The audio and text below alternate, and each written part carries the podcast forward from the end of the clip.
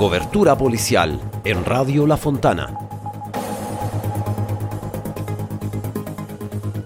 La tarde de este domingo, un conductor falleció en el sector rural de Ninquihue, cerca de la ruta 5 Sur, al interior de la comuna de San Carlos, esto en la región de Ñuble. El hecho se produjo cuando el vehículo transitaba en un cruce ferroviario cercano a la ruta. El vehículo impactó con un tren de pasajeros con dirección Santiago a Chillán, de norte a sur. Según peritajes policiales, el fallecido se movilizaba sin acompañantes en el automóvil. En el lugar se constituyó el fiscal Pablo Fritz.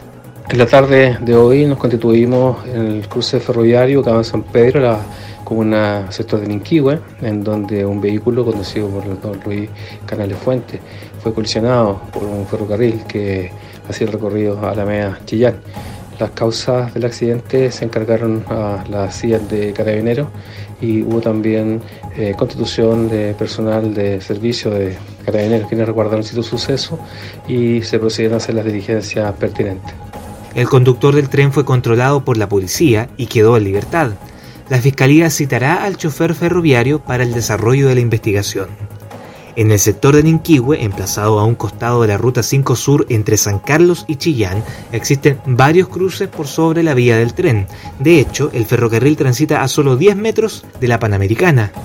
En uno de esos cruces, que conecta con el sector San Pedro del Ilagüe, ocurrió el accidente que le costó la vida al conductor del vehículo.